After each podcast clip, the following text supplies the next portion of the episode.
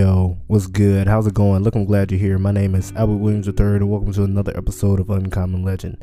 You know, I was sitting up and thinking just about life and how very often we tend to think that we're right about everything. Like, if you are a person, you do life, especially here in America, you know, you, you think that you know everything. And I'm not saying that you're an idiot. I'm not saying you're dumb. Not saying that, you know, you're not educated by any means. I just know that a lot of times we can let our level of education far exceed our level of empathy. And we should have some humility, have, you know, the, the heart of compassion and, and be humble and, and be willing to say, okay, maybe I'm wrong. Or at least be open to say, okay, maybe I can accept a new perspective. The thing that I know is that we as a country, we as people, it's just in general, we, we just have to be a lot more, you know, open to that. Uh, we have to allow our minds to be stretched, our hearts to be stretched, and allow us to, you know, just be willing to, to sit down across from someone that may be different from us. Maybe they're a different, you know, ethnic background. Maybe they're a different socioeconomic status. Maybe, you know, you grew up in two different generations, two different eras. You know, the thing is, it's when we allow ourselves to, to sit and, and have that conversation, to be, you know, humble and just sit.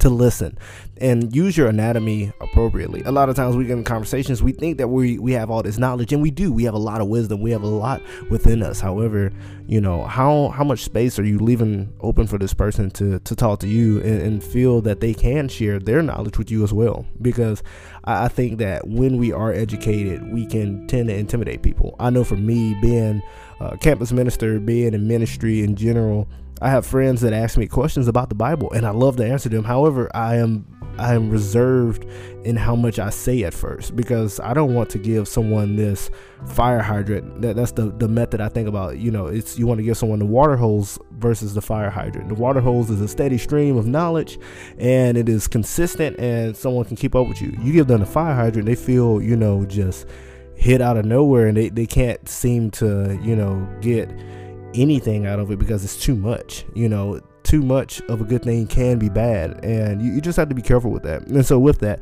you know, I try to just be I try to be specific. I try to be, you know, concise and knowledgeable, but not just giving too much. And however, you know, sometimes people do want the fire hydrant because they can get everything that you're saying. You know, it doesn't feel, you know, just crushing or debilitating or just overwhelming. You know, they can handle that. And so for me as a person, I, I know that I have to be very aware in conversation and ultimately realize at the end of the day, I actually don't know as much as, you know, the experts, and even the experts are still learning. We are all learning. We're all practicing what we, we preach and, and preaching what we practice, you know, which means we have to constantly evolve in that. And so be willing to say, let me listen. Be willing to say, hey, I, I hear you, you know, and just love people. That That's all I have for you today. I'm sorry this episode is coming out late, but, you know, roll with the punches. That's what we do here